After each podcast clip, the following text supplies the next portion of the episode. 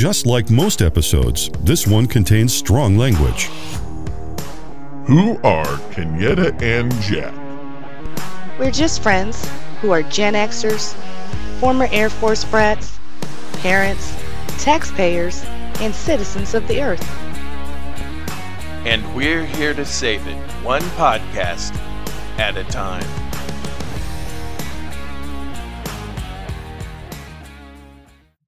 Not like them, Sam I am. I do not like green eggs and ham. But do you know what he does like, Sam? Us. That's right. We're back. And frankly, I'd take us over green eggs and ham any day. Uh, I agree wholeheartedly. Good, good. Listening friends, we are glad you are back with us for yet another week. As always, he is Jack, I'm Kenyetta, and we are here to save the world. That we Good are. Good heavens. Yep. It's a lot of saving to do. A lot of saving. It's a never ending task. Yep. But we are yep. we are mostly up for it in between bouts of illness and old age. So, Yes. yes. having said that, how are you doing today? I am I am doing just just great. I my energy levels are finally starting to get back to normal, which, you know, don't get me wrong, my normal energy level is about 50% of the rest of the world's, but Mhm. I'm I'm almost there. Mhm. So that's good. The my brain is starting to work right again. And so today was a pretty good day. Oh, that's good. And how was your day today? Oh, it's pretty good. It's pretty good. I can't complain. I can't complain. No snowstorms, which is a wonder, because I want to say this time last year we had at least two or three already back to back. So it's going pretty good. I'm good with that. Everybody's good. Everybody's good. So That's good. we're That chugging along. That's all we can ask for. Yeah, trying to stay out of the way of, not stay out of the way, just uh, protect my peace by not indulging in uh, craptastic news. Unfortunately, it'll happen anyway. So Oh, that seems so shocking that that would occur. isn't it? Yeah. Yeah. amazing? Yeah. I mean, this, you know, everything's just, you know, 2023 is just, we're like living in the 1996 Toyota Corolla world. Just, it's just there, steady, nothing crazy's happening at all. At all? Just, you know, oh, no, wait a minute. That's not happening. I'll pick it up for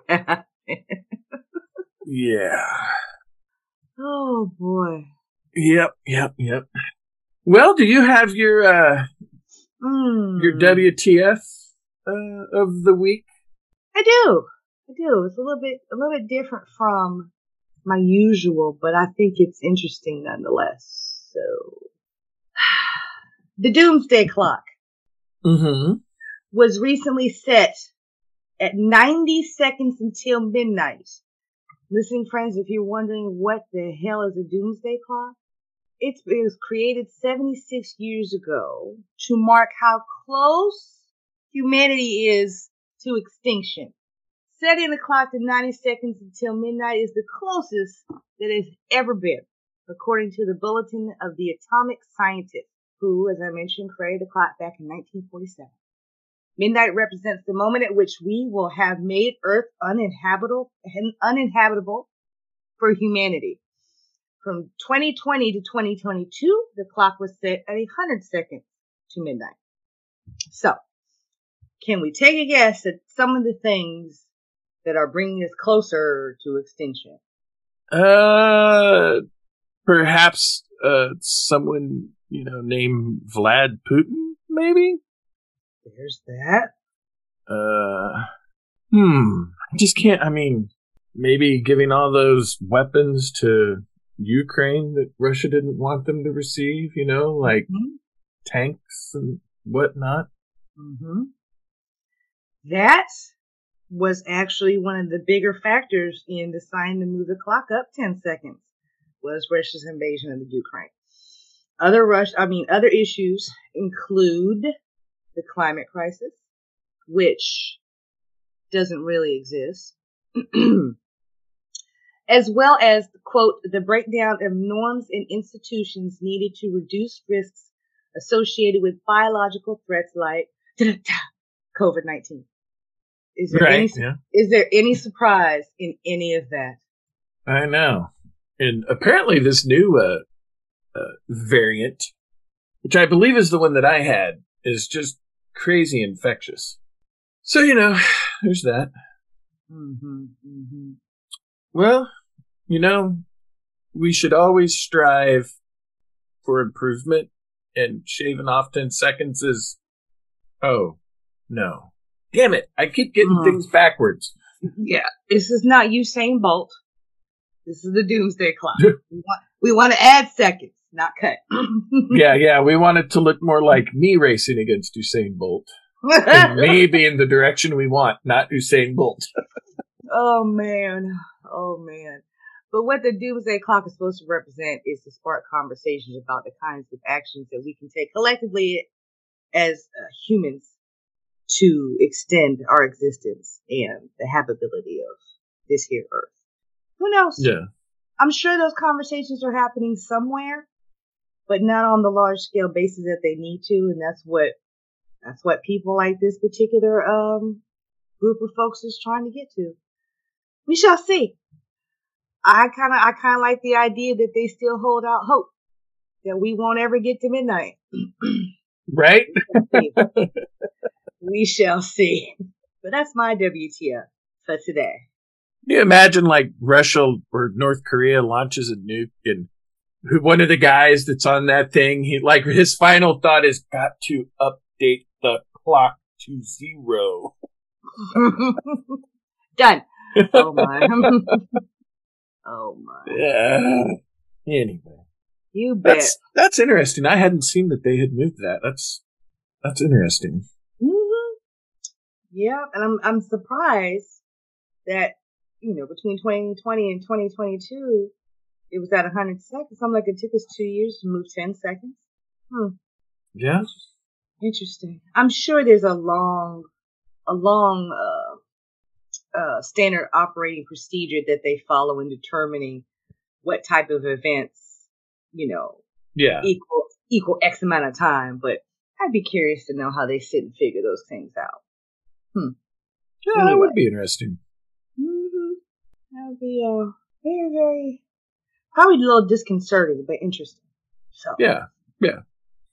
Yes. but there's mine. So, what have you got for today? Okay. Well, if anybody knows me, you know that one of my all-time favorite bands is Pink Floyd. And the the band just came out with a special 50th anniversary release of Dark Side of the Moon. Now, if you've ever seen the album cover for Dark Side of the Moon, it is kind of iconic. It but it's actually somewhat simplistic in what it is. So you have a beam of light going into a triangle, i.e., a prism, and then a rainbow coming out the other side of the triangle because, you know, that's how prisms work. Mm-hmm. So they made a special album cover for the 50th anniversary that's the triangle, and then it has 50 over the triangle. It doesn't have the beam of light, but inside the uh, inside the zero in the 50, they took the rainbow from the prism, and they just turned it to where instead of going uh, right to left, now it's going up and down, and they stuck that on the inside of the zero of the 50 Mm-hmm.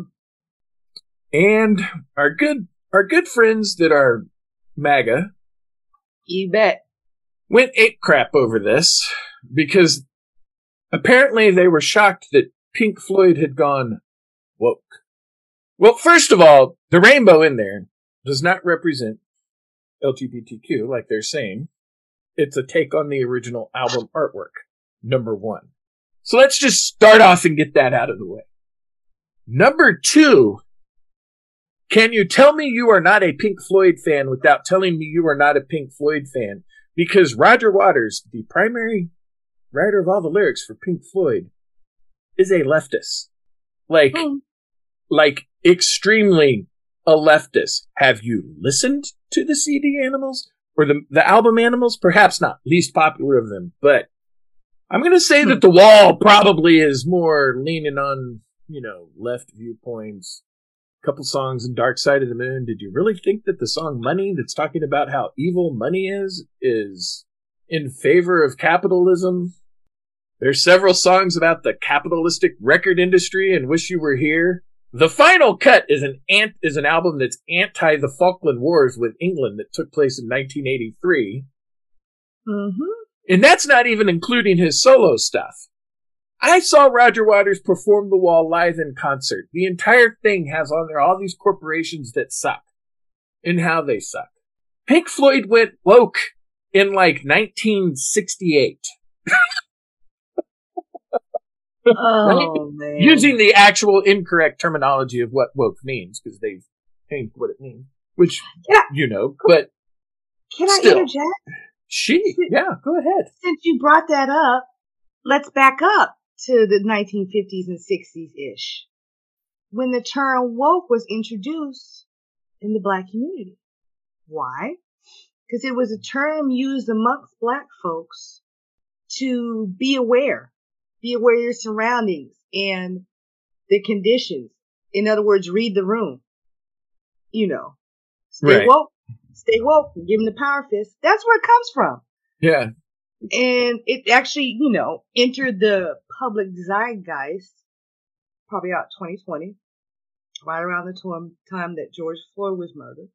It entered the public sphere, um, mostly through use within uh, Black Lives Matter, and then it entered the bigger picture, and then it was the term was twisted on its head, and it was kind of slurred out in a way to Yeah. to sit up here and, and um uh patronize and insult people that were oh I don't know grown ups Right. get down to it. And So- ironically enough, the way they use it, the way they use woke and not being woke, the opposite of that would be asleep, right?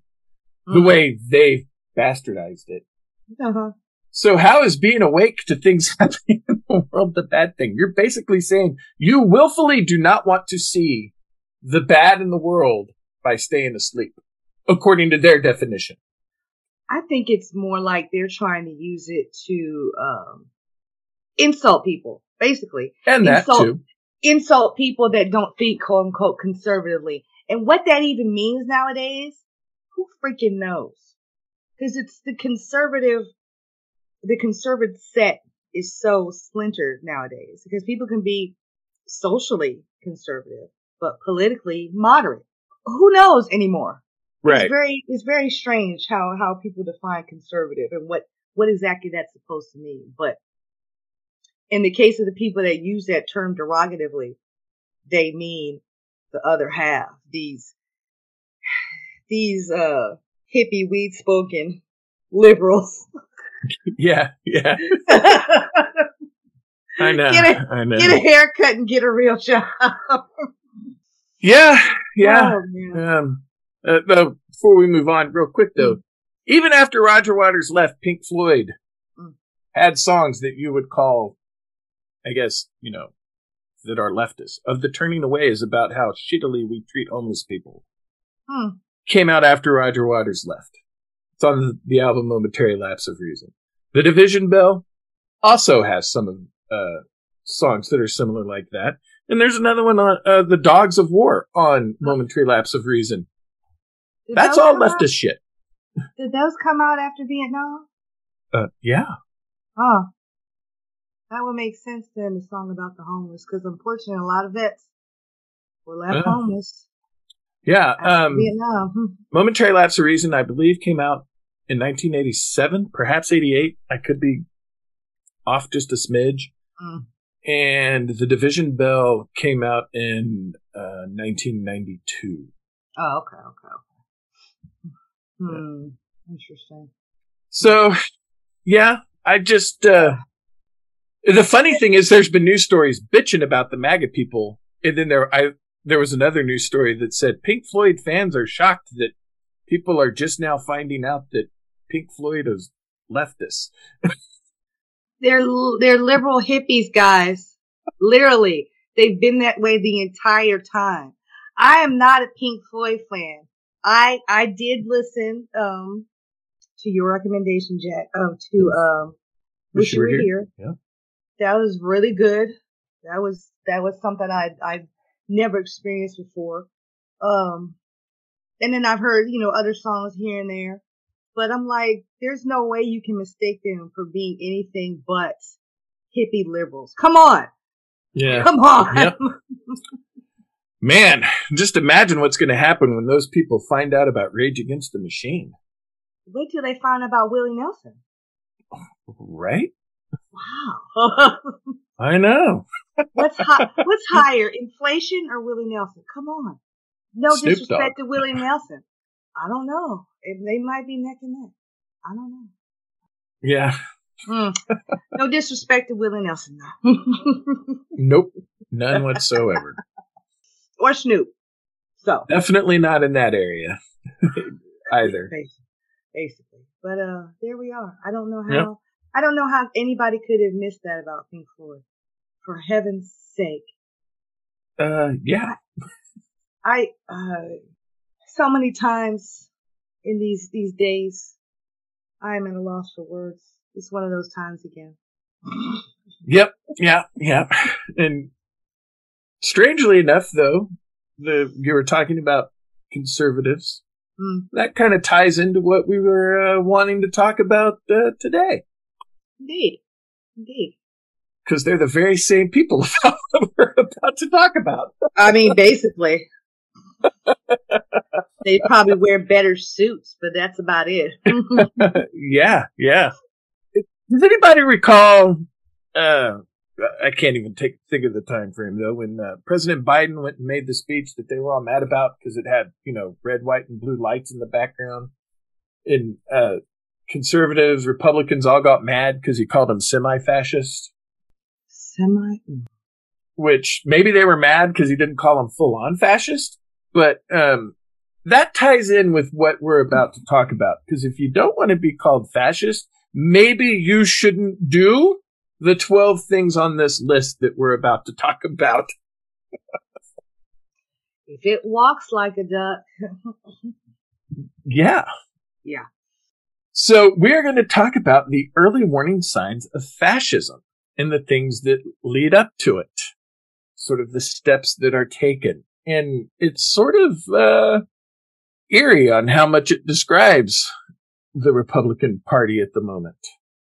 So, uh, I will go ahead. Number one of the early warning signs of fascism is powerful and continuing nationalism.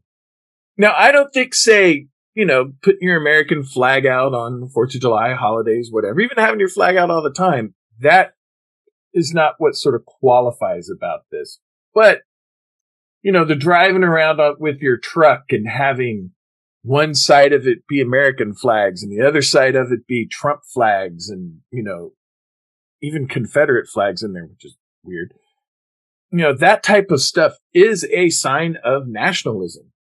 You know, the powerful and continuing nationalism that they use, getting mad if somebody won't stand up for the uh, national anthem at a sporting event. All of that stuff ties into this first one. They're just, um, this one's a little harder to kind of like go and find, like, say, a news story or something, but we've all seen people that are like this. And when you see somebody, you know, walking around with the, uh, you know, my two A rights are more important than yours. And, you know, they're walking around with bulletproof vests and helmets and masks and everything. That's all ties into this powerful and continuing nationalism of number one. Mm-hmm. Mm-hmm. USA is the best.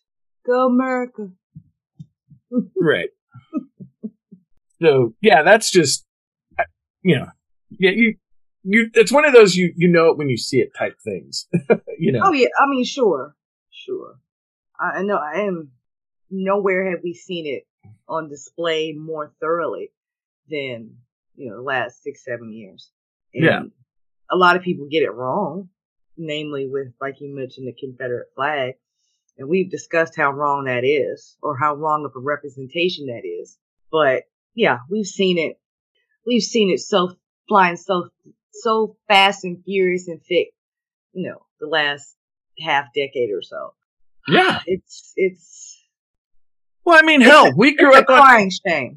yeah, we grew up on Air Force bases, right? Mhm. We're Mhm. military brats that lived on military bases. Theoretically speaking, that should be one of the more patriotic places in the United States, right? Everyone there has given their lives to the service of the country. And there were hardly ever American flags flying on base, remember? I mean, you just hardly ever saw them. Uh, they would they would generally be on you know the the, the quote unquote work side of the base. Yeah. Resi- you know, residential be on one side, and then you know all the Yeah, other that- business parts of it be on the other side. You don't drive through military housing and every single house has an American flag hanging on it. Maybe maybe maybe Three. one out of every four or five. Yeah, Yeah. maybe.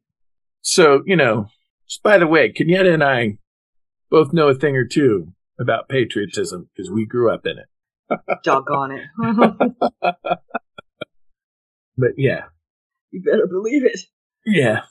I, I've actually often said that in terms of uh, military service, a lot of times uh, the spouses and the children kind of get left out in that because you, in a sense, are also serving your country when you're the kid of a service member. Because at any moment, dad's going TDY or mom, you know, Mhm. getting deployed somewhere.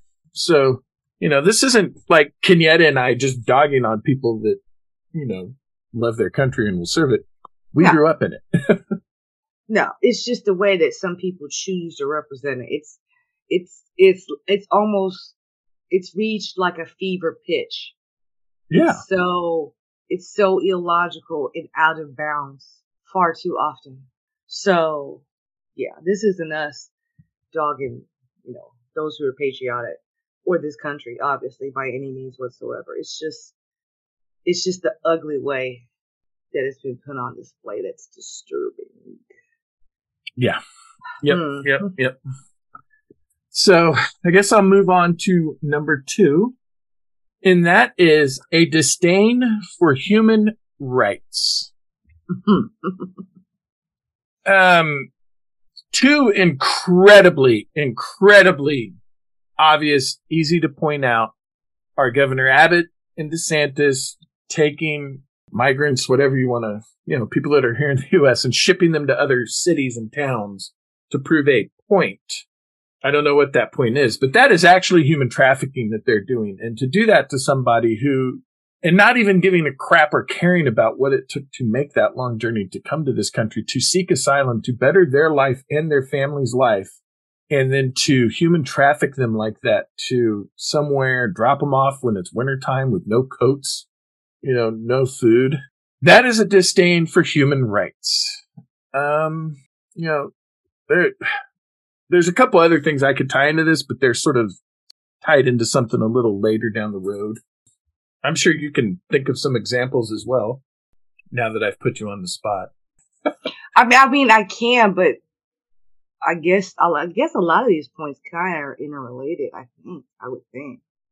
Um, the other Yeah. one off the other one off the top of my head, and because it will always be at the at the top of my list of priorities, to things to address is uh, the overturning of Roe versus Wade Right. and um the kind of control that uh conservatives seek to have over someone else's body basically I, I can't i can't get past how blatant how blatantly that was done and one of the other one of the later points that we'll talk about i'll come back to this but that is for me one of the most obvious ways that you violate someone's rights and the kicker is that anti-abortionists insist that having the option to abortion violates the fetus's rights.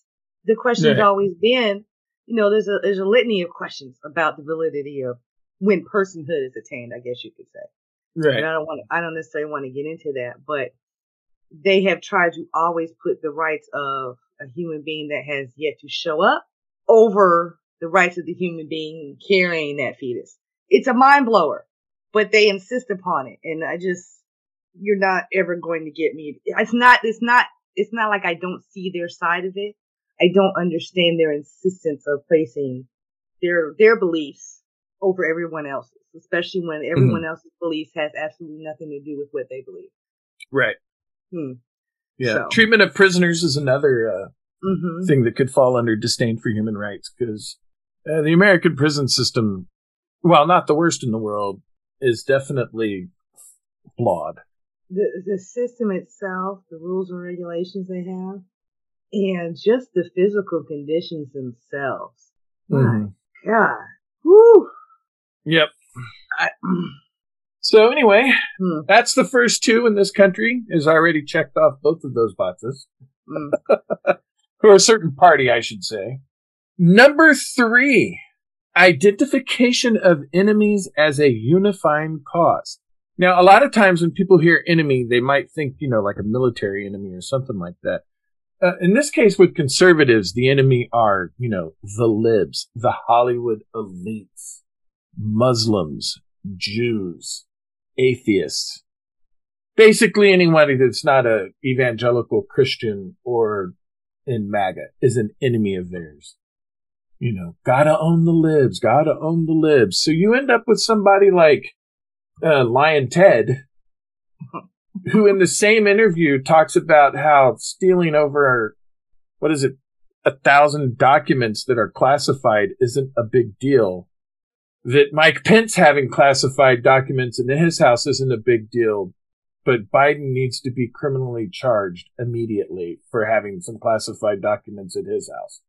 My thing about that, if I may, is that each one of them did something they weren't supposed to do. They were in possession of class- classified documents. True.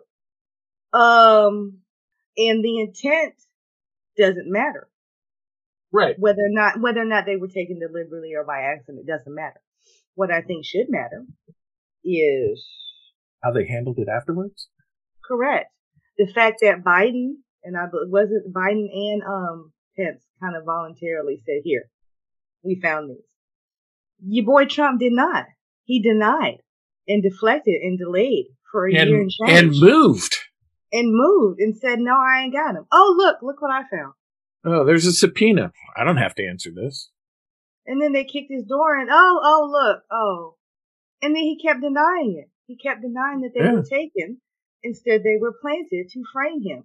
I think those kinds of things could be should be considered when you're talking about how to handle the possession of classified documents. The intent, no, it doesn't matter, but whether or not it was, whether or not the parties involved cooperated or lied about having them, eh, you can't tell me that should Yeah. make a difference. And, But okay.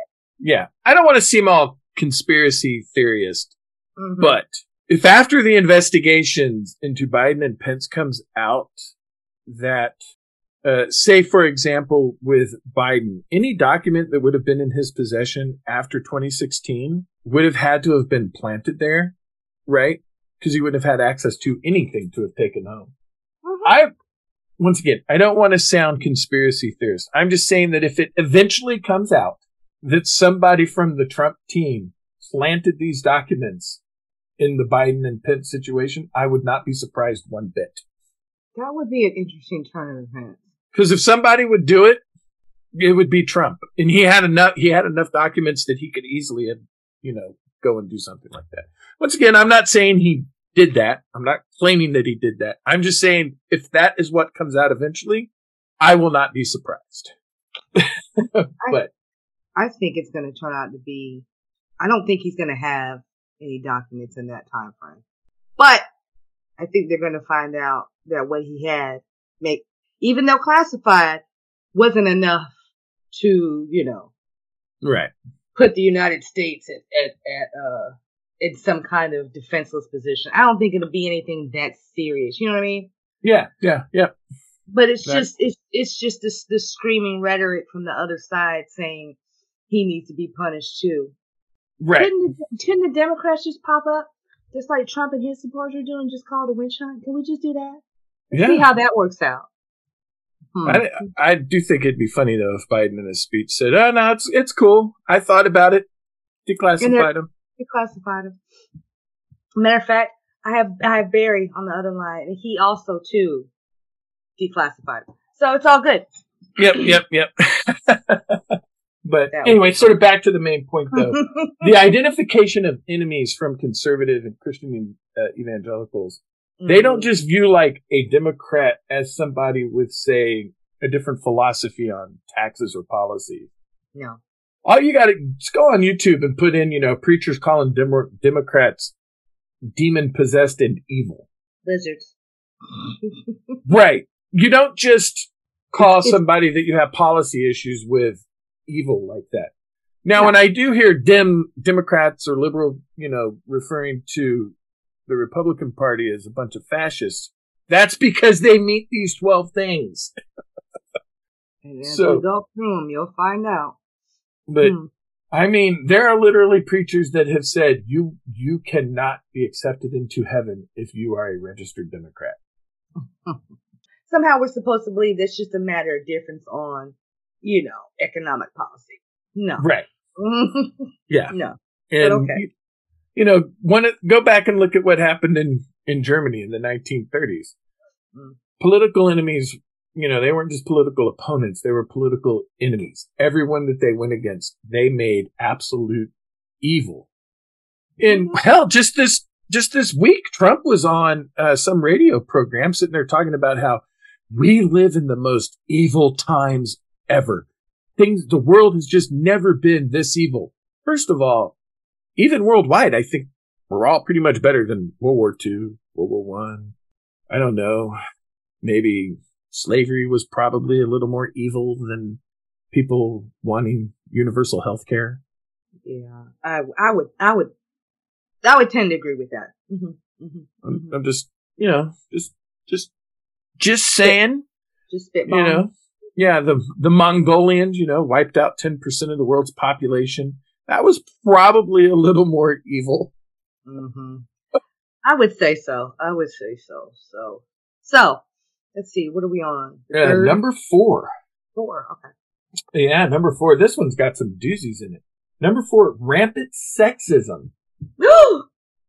Yeah. Hmm. Let's see. Just just in the last two weeks, the Missouri State Legislature passed rules that um, the ladies that are in office have to have their arms covered, and they have to have a second layer of clothing on to cover everything. Meanwhile, some of the guys that were voting on these rule packages were wearing short sleeve shirts. Ah. You know, And once, and once again, one of the proponents of that particular law was another woman. Not surprising in any way whatsoever, because we we know about these women who align themselves with so-called men of power in the hope that they will be protected. No, because when push comes to shove, they'll get thrown under the bus, just like anybody else who isn't a straight white male. Yep. Believe it. Yeah, and I can't think of what state it is. Maybe it's either Indiana or Ohio. I'm not entirely sure. Um, but there is somebody that has put a bill into a committee, hasn't made it out committee. It's the way legislators work. Everything starts out in committee, doesn't mean it'll happen. Um, this dude wants to pass a bill that any of our lady friends that are leaving the state that they can be stopped and checked to see if they are going to another state to get, receive an abortion. And if they are, they can be detained from leaving the state. no, you may not. Not only is that sexist, that is like fascist communist, you know. That's that's literally saying, "Where are your papers?" Yeah. Like Why are you- literally. Yeah. Why, are you- why are you going to Illinois? My aunt lives there. What's your name? What's your address? Are you pregnant? We're going to have to give you a pregnancy test. The hell you said? Yeah. I wish somebody would. Mm-mm. Mm-mm. Why are you going to Illinois to mind my damn business? Just like I'm doing now. I Yeah. wish some, ooh, ooh. And, and mind you, when I say that's like asking for papers, I'm not just talking about, you know, here in America where black people were questioned as to whether or not they were free. I'm talking about in European countries during communist times. Papers. Do you have your papers? Yeah. Are you supposed to be here? Do you work here? Do you live here? It, it was all sorts of things that you had to have verification of to prove that you were going to where you belong, or you were coming from where you belonged, or you had a reason to go here, or a reason to do this, blah, blah, blah, yak, yak, yak. Papers. It's ridiculous. Yeah. And that doesn't even include stuff like dress codes at, you know, in schools. Mm-hmm. Uh, M got in trouble because she made a bunch of flyers pointing out that it was and taped them all throughout the school. Um, she got suspended for three days. Hmm. Basically pointing out that, uh, that if she wore a tank top, she would have to go home and change. But if a boy wears a tank top, nothing happens. Mm-hmm. And so she made the, her and her friend made these flyers that they taped throughout the school talking about how that's sexist and stupid and a double standard and bull crap. And their point was, well, that could arouse, um, these teen boys. And Emily was like, well, maybe there are girls that are attracted to the shoulders of men. Have you ever stopped and thought about that? Maybe they're Oh. distracting us. Hello? I'm here to attest to that. Have you seen Dwight Howard? Hello? That Dwight Howard does have, his Yes. shoulders are freakishly amazing. Oh my gosh. But They were like basketballs on top of his arms. Thank That- you. he is literally shaped like a cardboard box. It is amazing. You can hang clothes on his shoulders. Yeah, Point being, I, I, his shoulders may actually be bulletproof because the musculature in that is so thick and amazing that they may actually bullets might bounce off of them. Anyway, correct. And Dwight Howard, if you happen to be listening. Anyway, the point is, Kenyetta single and she would like. I don't think he is single, so I don't, I don't do that. She's willing. To Anyway. but yeah, so you know, and that's those are just like easy off the top of our head oh yeah. examples of rampant sexism. Just, just right off the top. It's just like literally giving you're you're you're basically um oppressing an already victimized person even further. You're saying, well, instead of us trying to talk to the people that have these ear these uncontrollable urges, we're going to just tell you to stop tempting them. How much Yep. sense does that make? We're just going to go ahead and let them continue to do what they want to do. But Yep. you need to stop tempting them because if something happens, it's your fault. Yep. Great. Yep. Yep.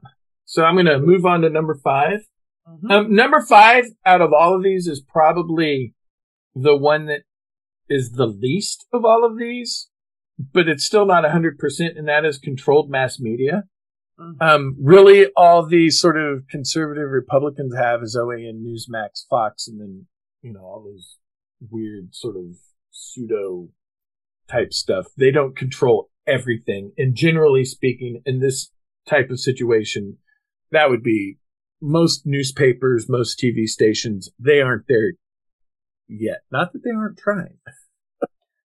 I mean, you uh, while while the ones you mentioned definitely are conservative leading, you do have some that are more and more liberal leaning. Right. say. So Right. it's like you said, it's not complete control, but you can see which ones are leaning further and further to extremes. I guess you could say Yeah, yeah. And it's discon- it's disconcerting because you're not getting factual, actual news. Sometimes you're just Right. getting sharply biased opinions, and that's Yeah. we don't need that right now. We Yeah. need And- misinformation. Yeah, and anything after the 2020 election will show you too that Fox is completely in on it because um, Hannity and Laura uh, Ingraham, they were involved on all of that crap. They're co-conspirators with the Trump administration on trying to lie and steal the you know the election and all of that. Mm. Fox is in there a little deeper, but OAN and Newsmax are completely in there. Breitbart, The Blaze, all of those. So Yep. I would say that one is the least. And then uh, moving on to number six is an obsession with national security. and um, according to uh, uh, this website I found, it's called Watson Brown. I think it's a university because it's a .edu. And so April 4th of last year, the proposed uh, presidential budget request, this was just, you know, last year, Congress actually ended up giving them more money. Um, so the budget for, uh, was $773 billion for the military. That's 177 billion for the Army, 194 billion for the Air Force and Space Force, and 230 billion for the Navy and the Marine Corps, which was up 4.1%. But that does not include Homeland Security. That does not include, well, they, you know, Homeland Security is the Border Patrol, um, ATF. What else is in the Homeland Security? But anyway, we spend, right? yeah, we spend a ton of money on, you know, national security and the preoccupation with the southern border is a part of, part of that is a national security issue, not just they don't like, uh, people with, uh, slightly browner skin than they have. Mm-hmm. Um, so that is, you know, definitely a, a part of it in, you know, that doesn't even include stuff like a lot of the digital records they have. There is a massive, massive, massive building that uh, it was authorized in the Bush administration, completed during the Obama administration. I mean, this building is like a shopping mall sized building and it is just full of servers that has just data. And that is considered part of national security. You cannot find out of who the data is on, but it is a national cons- uh, security endeavor. Mm-hmm.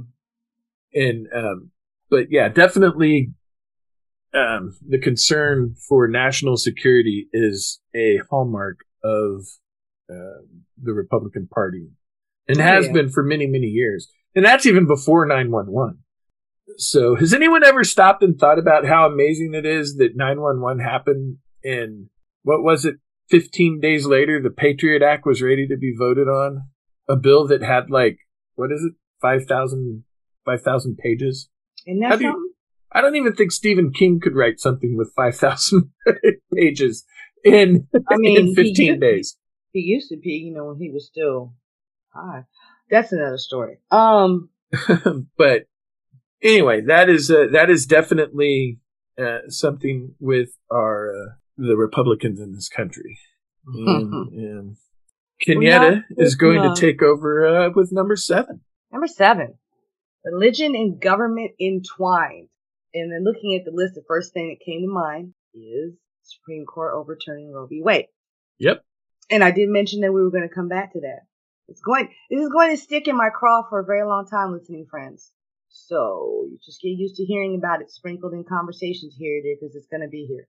But the overturning of Roe v. Wade is a prime example of how religion and government are intertwined in ways that they should not be.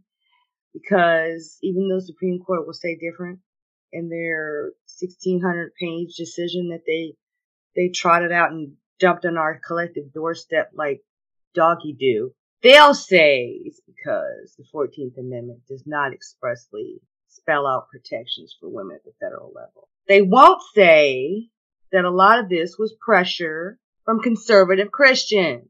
We're not going to even lie. The conservative Christian sect in varying forms over the last 50 years. And I should say that the 50 year anniversary of Roe v. Wade just occurred a few days ago on the 22nd of January. But conservative Christians have been on a crusade since it was put into effect in 1973 to overturn it.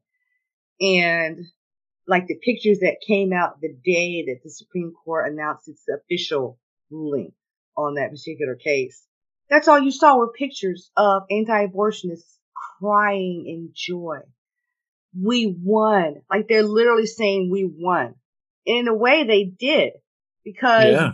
very quietly or not quietly, but behind the scenes they kept pushing and kept pushing and kept pushing the right people, the right buttons until they got a case in front of the court and all the stars aligned and they got their way. Yep. This is a prime example where religion, religion and religious beliefs are being sprinkled where they do not belong. Yeah. Yep. For sure. And that includes, there are multiple, multiple cases throughout the U.S., you know, where city councils uh, will meet and they will open up with prayer. And then they were sued that, hey, this is against separation of church and state. So what has happened is then it has become a situation where then you can apply. So a Muslim can come and pray. Uh, someone who's Jewish, someone who's Hindu, Buddhist, an atheist can come up and just say, Hey, hope everything works out swell. What tends to happen at these city council meetings that this happens at though, inevitably the Muslim or the Buddhist or the atheist will get up and they will say their prayer, their words, whatever they're going to say. And then some member of the city council will then stay, say something along the lines of, well, those were beautiful words. I really feel that we now need to uh, all join together in prayer. And they just start praying right before everything happens. That is another situation where you are intertwining government with religion. Uh-huh. Uh-huh. There, there should be no, there shouldn't be no, um, there shouldn't be an effort made to try to elevate one person's religion above another, especially when we're talking, right? Or when it's when it's being involved in matters of public discourse. You know what I mean? Yeah. Yeah. Councils, okay, have a moment of silence, or or say something that has zip zero to do with anybody's religion. But the fact that you're saying, "Oh, that's nice what you just said," now let's do a real prayer. That's bullshit, and yeah. it doesn't belong. Yeah. It doesn't belong there. That's not. But but when you say that, that prayer doesn't belong in those type of scenarios the conservative Christian set will come back and say, this is just an attack on Christianity. And that's right. the way they always twist it. And in that way, they kind of keep getting their way yep. and to be able to bring it into any situation that they want to if they insist that they're always being attacked if they're not able to. Right. It's like the whole, we need to bring prayer back to school. They got mm. rid of mm. prayer in school. No, they didn't. There's a difference between a teacher or the school starting the day out with a prayer, because then since education is publicly funded, versus if I, you're about to take a math test and you didn't study for it, they can't stop you from praying before the test because that's you doing your own thing. Mm-hmm. But when the teacher or the school does it, then it is endorsing whatever the religion that they are. It would be, it, to me, it doesn't matter if it, once again, is a Jewish person, a Muslim, a Christian, a Hindu, praying to whatever, you know, you pray to, someone who practices Zoroastrianism. The school, the teacher should not do it because mm-hmm. that is an mm-hmm. endorsement. But if the student before the test wants to pray to, you know, Ahura Mazda of the Zoroastrian god, by all means pray to that dude and hope that he helps you on your test. No one's going to stop the student from doing that. Prayer never left. It's just the official capacity of people to pray that was mm. sort of changed. And it, it should have been. Yeah. And it absolutely should have been. But there's, those are some fine examples of, of them being cohorts where they absolutely should not be. Yep. Yep. Exactly. Number eight, corporate power protected. A fine example of this is back in 2017 when former President Dumpty Dump and his cohorts in Congress passed the Tax Cut and Jobs Act, where they slashed the corporate tax rate from 35% to 21, insisting to the American people that corporations paying less tax will benefit you in the long run. No, it hasn't. Yeah. All they've done is stock buybacks. Trickle down economics has been a thing since Reagan. Has it ever really helped the middle class and the lower class? Yeah. Mm, no. But that's yeah. that's what Republicans keep wanting to feed you, president after president, time after time. Yeah. And actually, if you think about it, trickle is a small, slight flow mm-hmm. of something, right? Mm-hmm, mm-hmm. So even that kind of implies that it's not really going to be, you know, much, if it does work, it's not going to be much anyway. Mm-hmm. You know, mm-hmm. I would much rather, I don't know, Niagara Falls economics. You would think. I mean, that's a, that's going down to the, you know, people at the bottom, not a trickle. It's more like when you have thunderstorms and the clouds are way up there. But by the time, and they let loose the rain, what all the rain's evaporated before it even gets anywhere close to people. That's what this is. Oh yeah, look at that. Look at those thunder Yeah. boomers. You hear the thunder and you see the lightning. It's going to be a big one. Not a drop. Gets nothing. So there's a whole lot of sturm and drang, a whole lot of noise being made about this is going to benefit everybody. And regular John and J and Q Publix, us, see very little of this. Shut the hell up. This has Yep. never worked. Has not worked in the way they keep saying it has. The Yep. only thing that has worked in these last few years is we are seeing low unemployment. We are seeing jobs being created. We are seeing the economy bounce back, and, you know, with the exception of inflation. Mhm. But we are seeing other things being improved because Biden and his administration have been quietly working behind the scenes. That's the stuff you don't hear about in the news. You hear about every time Biden stutters or missays a word or something that he said back in 1988, but you don't hear the stuff that him and his people are actually getting done. And this Oh, is not yeah. me. This is not me trying to, you know, butt kiss Biden in any way whatsoever. It's just facts. Just dig around just a little bit. You'll find out. But all of the stuff that Trump and presidents like him, especially Trump, considering the fact that he's such a quote unquote successful businessman, all that stuff he's spouting about, if they had the ability to pay less taxes, then somehow that'll benefit you, yada, yada, yada, never worked out.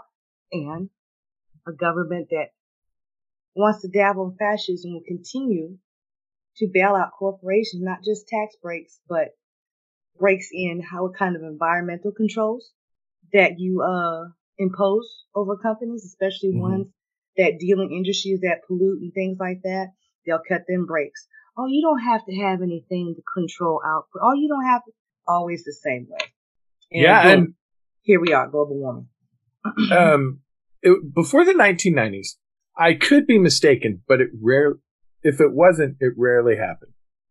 Um, and this is joint Republican and Democrat issue because it came through uh, the Congress, which was controlled by Republicans at the time, but Bill Clinton did sign this into law. And that was enabling corporations to pay CEOs in stock options. Mm.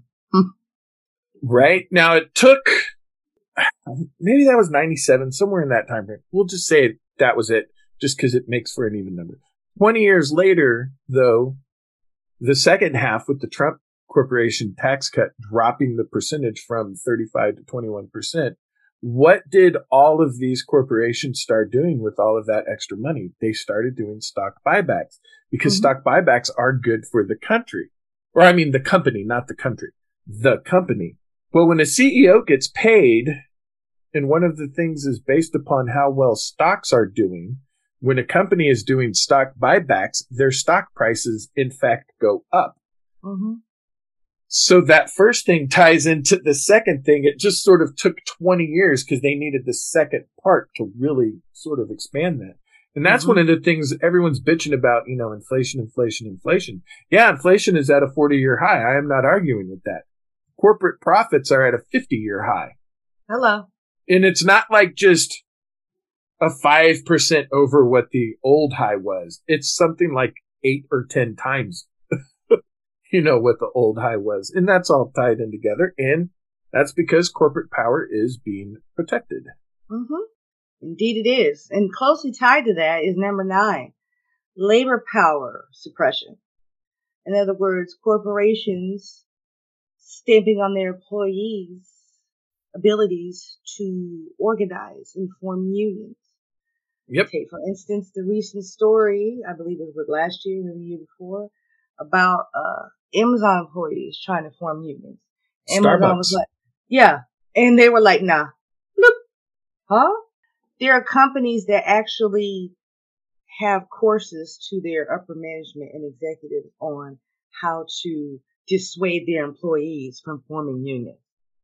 Not Yeah. by, let's say, offering their employees good incentives and, and uh, reasonable pay, uh, reasonable, you know, sick time, vacation, things of that nature, but pretty much more like pressure and uh, veiled threats. That's how you stop them from organizing and using, as opposed to actually paying them a livable wage. Right. What do But- I know? But wait, Mm. there's more. Of course. in the words of Billy Mays. There is a case that is in front of the Supreme Court.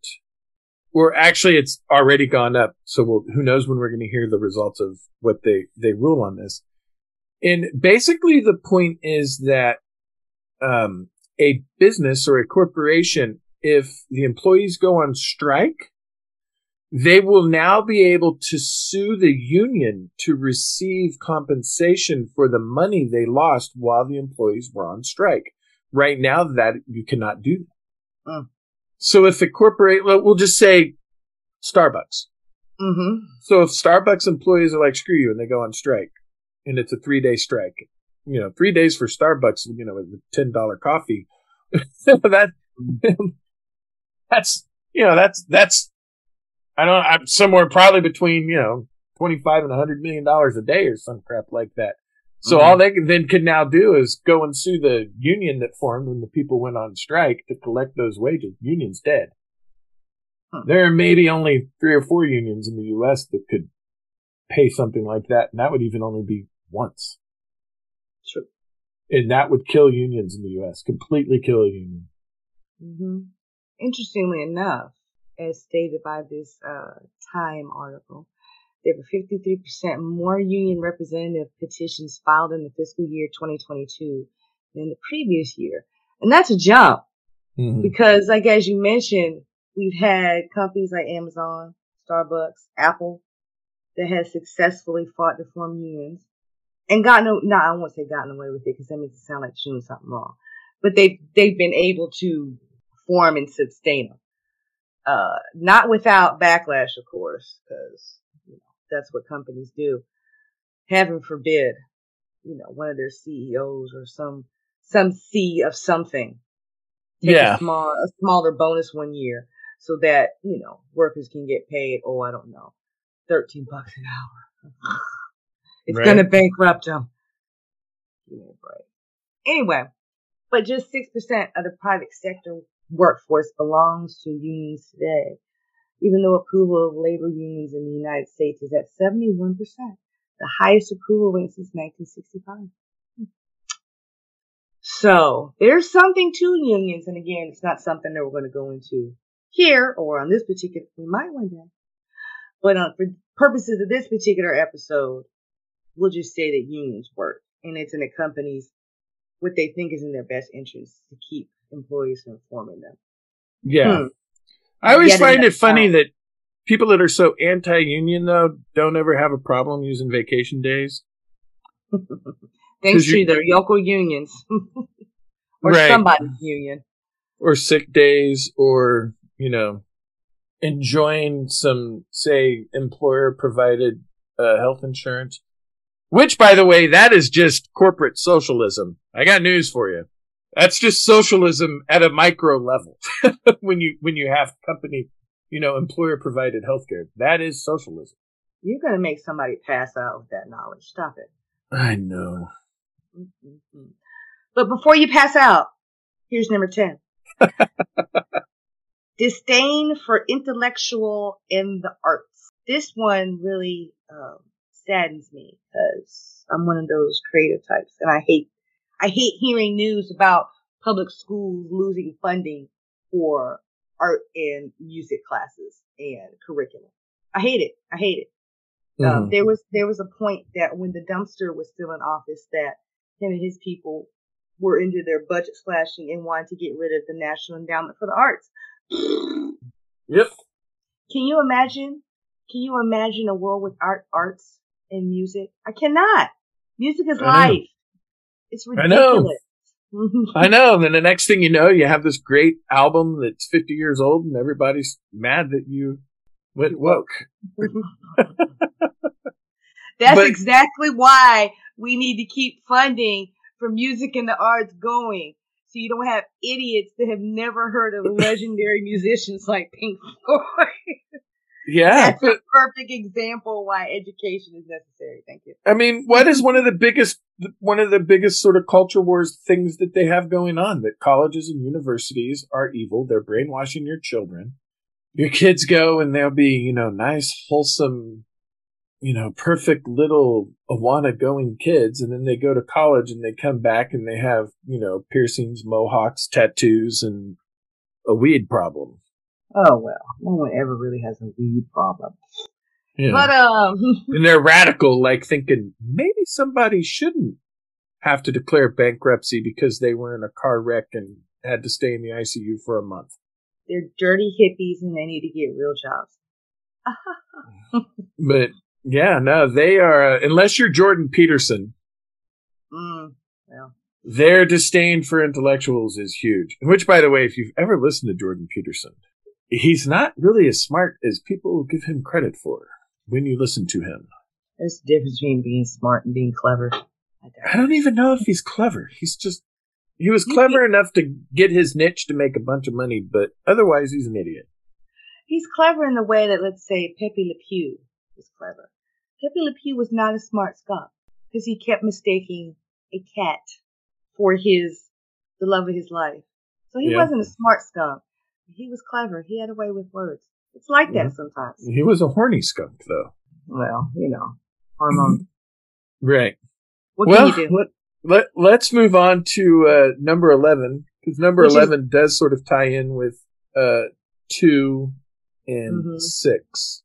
which is obsession with crime and punishment.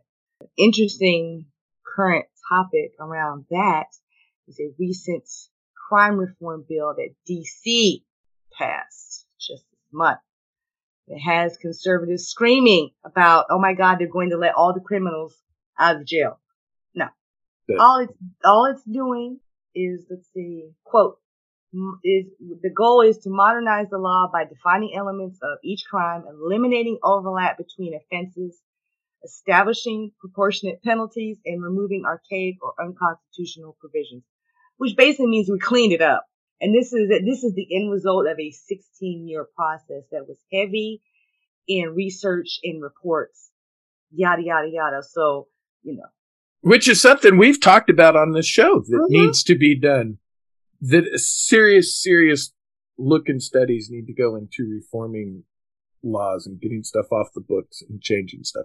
We've talked about that. That's all DC did. And they're just, you know, and then you. Yeah, you hear all these Republicans. Crime has never been worse in the United States. Actually, that is not true Yep. by a long shot. The worst time for crime in the U.S. was the 1980s. yep. So to have, as usual, Fox and friends screaming about, oh look, well, look what they've done now. Yeah, no, this is not what this is. I almost, I almost want to think that they scream about this being a bad thing because it sounds good. It's a good soundbite, you know, Right. to, to, to whip the base into a frenzy. But I also think it's just a reflection of something that they themselves might do. Just throwing some legislation out there without doing a, a full thorough study. And maybe they want to believe that this what this is is that that this is what that is when it's not. Because that's something they would do. That's how when you think about it, that's how most people see other people in terms of what they would do, not what the other person would do. Yep, So they're kind of- projecting. Yeah, it don't. That's what it smells like to me. Well, it can't be very good or it can't be very thorough, and it has to be half-assed because we would do something like that. so they have to too, and it's not the case. Yep. You think you think they're just gonna let hardened criminals out tomorrow to run the streets? Are you kidding me? Yeah. They they have years of research and thousands of pieces of paper. This, this, this, graphs, charts, tables, percentages, yada, yada, yada. And you think this was just a fly by night thing they just cobbled together. Really? Yeah. Oh, come on. You know, it's one of the things that is a uniquely American thing is the for profit prison mm, Oh, system. yeah. They don't have that in other countries. now, to be fair, in some countries like Turkey, if your family doesn't bring you food, you ain't eating, which is a different thing entirely. But having a for profit prison system where states pay people or corporations to have prisoners seems a little off putting to me. And then on top of it, how many people in this country are in jail because they had, you know, an ounce of marijuana? Yeah, and that's exactly what not not that specifically, but those those kind of vagaries that this particular project sought to clean up. It's basically cleaning up shit. That's what they did. Yeah. and for hear- it to for it to come out of the nation's capital, that should tell you something. Yeah. Maybe they're they're putting something down that other states could pick up and follow along and cleaning up their own books, so to speak. Yeah. You hear prisons are overcrowded. Well, I don't know. Maybe if guys weren't in jail for 20 years because they had a freaking joint, Hmm. maybe they wouldn't be overcrowded. And ha ha ha, I'm not exaggerating on that. Being in jail for a joint. Um, there are tons of people in this country that that is the case. hmm In, you know, you want to save some money in this country. I don't know. Have less people in prison. That's got to be cheaper. That's that would be the first step. Figure out why they're there. Should they be there as long as they're there? Maybe not. That's what this is speaking to. Give me a break. Yep. And finally, the twelfth warning sign of fascism is rampant cronyism and corruption. Case in point, if I may. You may. Our friend Kevin McCarthy got some get back recently. Yeah, he did. Yeah, he did. He kicked two Democrats off of the House Intelligence Committee, claiming that they were hmm, pretty much bad for the integrity of this committee. That was his official reasoning. His unofficial reasoning was he didn't like the fact that those two men sat on the panel that uh, impeached Trump for the second. That's what it boils down to. That's it. That's it. Yeah. That's it. And then he's off. Well, Pelosi kicked Marjorie Taylor Greene and Paul Gosar off of their committees. First They of all, trash. They were first trash. of all, Gosar was threatening violence on Mm-hmm. another Congress human. hmm And Marjorie Taylor Greene is just batshit crazy. And They're she, I want to say, was threatening too. Uh, yes, you're almost being too kind to trash in this case. But It was just payback. yeah, that's all it is. It's just cronyism. He's just, well, I'm just going to show you. But no, his official they were they were displaying behavior unbecoming to the committee tasked with overseeing the nation's intelligence services. Yep. Full of shit, Mr. McCarthy. And I need you to know that. No one believes you now. Okay? Nobody believes you. Yeah. But We saw what happened the first week that the House was supposed to be in session. We saw that. Everybody saw that. Yep. No one believes you. And they were also both on the J6 committee. Yeah. So, hmm, huh, I wonder why. And then, of Hmm. course, with uh, uh, Representative Omar, that's just because she's Muslim. Mm. There's there's no other reason that she got kicked off her committee other than she is. Muslim. Meanwhile, meanwhile, speaking of committee, meanwhile, our new podcast jester, George Santos, Mhm. has been awarded two seats on low level committees. Mm-hmm. Yeah. Yeah. He he wanted seats on the big ones. They were like, nah. But they went Yeah. ahead and said, yeah, you can go ahead and be on these committees, which are the Committee on Small Business and the Committee on Science, Space, and Technology. What does he know about any of that? It doesn't matter. Right. Right. Well, they had to put Santos on because most people don't know this. When um, the current system of the U.S. government uh, was first put into effect and Congress first met, it was his idea to have committees Huh. in Congress. That was George Santos's idea back in 1791. Most Oh, people don't know that about him. Yeah. Yeah. Yeah. Yeah. And the other So- thing about him, he invented the question mark. So I guess the other thing that we're just now finding out is that he's a vampire.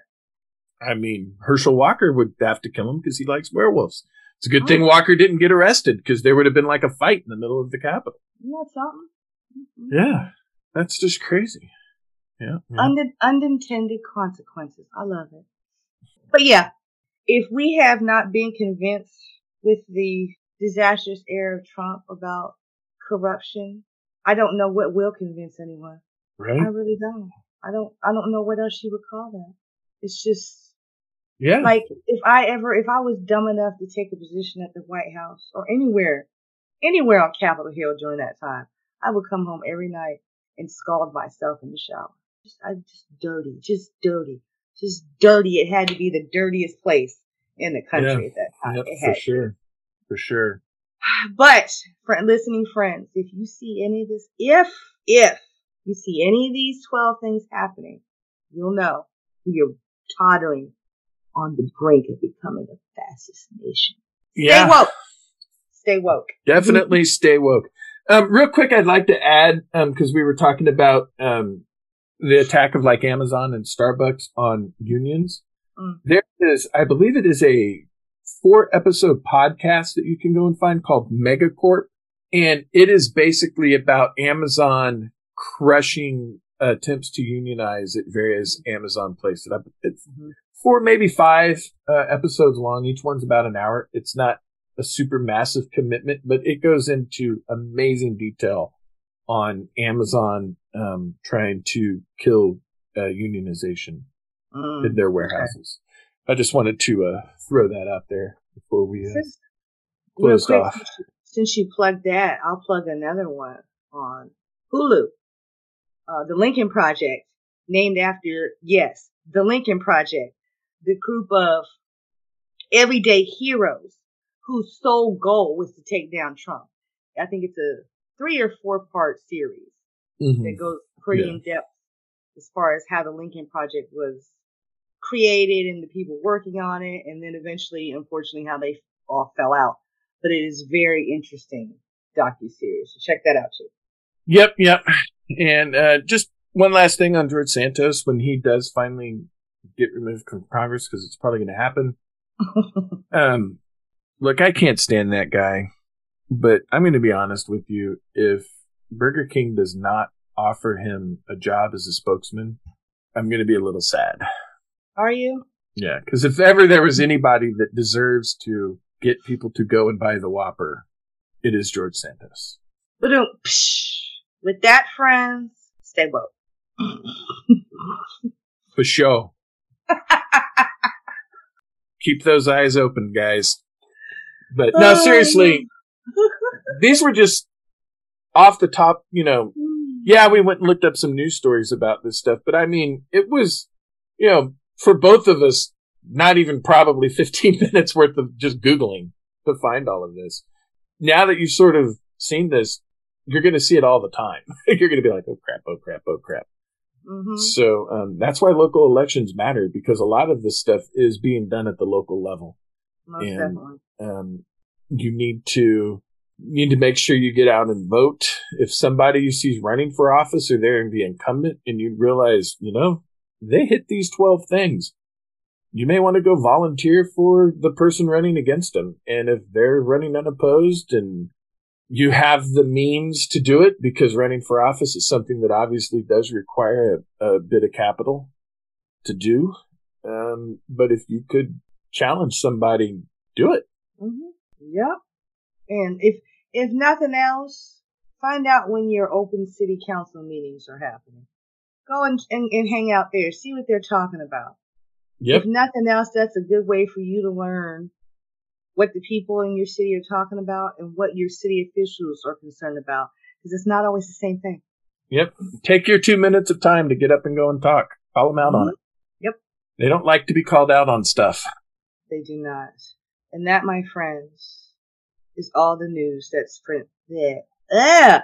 Ew! That's all the print to, news. that's all print the- to fit. all the news that's fit to speak about. You- Y'all see why I never really went into broadcasting for real. Okay. exactly. anyway, we'll uh, catch you guys on the next one. Bye. Bye. As always, thank you for listening to our podcast. If you're enjoying the show, hit that like button and subscribe on your preferred podcast platform. Let us hear your feedback. You can find us on our website, podpage.com slash kenyetta-jack-save-the-world, on Instagram at K-A-Y-A-N-D-J-A-Y-S-T-W, on Facebook, or you can email us at k.j.savetheworld at gmail.com. You can also find further information about our chosen charities at Service Dog Project at servicedogproject.org and Black Women's Health Initiative at bwhi.org. And because we always want you to be good to yourselves and others, if you or anyone you know needs help or support, please check out the resources provided by the American Psychological Association at apa.org slash topics slash crisis dash hotline. Kenyetta and Jack Save the World is a production of Hyper Focus Podcasts.